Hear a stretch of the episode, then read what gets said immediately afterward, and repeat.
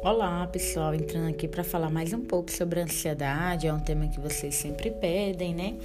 Então, falar de ansiedade. ansiedade é um sentimento normal que todos nós sentimos e que é essencial para a nossa vida, né?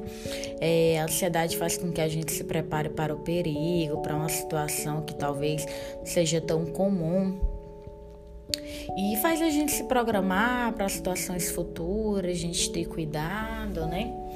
Mas quando essa ansiedade ela se torna patológica, que é quando você fica tão ansioso ao ponto de afetar na forma que você trabalha, que você se relaciona, quando você começa a sentir sintomas como irritabilidade, tensão, dor de cabeça, coração acelerado, a respiração mais rápida, um nó na garganta, tremor, suor, náusea pensamento muito acelerado, medo de morrer, medo de enlouquecer, alteração no sono, no apetite, tudo isso são sintomas comuns de quem tem uma ansiedade que já está se tornando patológica, né?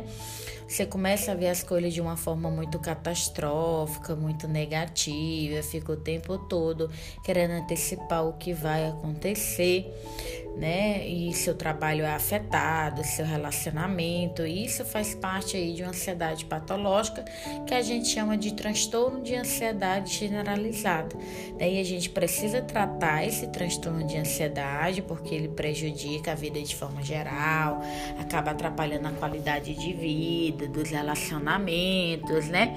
Então aqui eu falei sobre a ansiedade normal e ansiedade patológica. Espero que vocês tenham gostado, espero que você compartilhe também aí com os amigos, tá bom? Um abraço.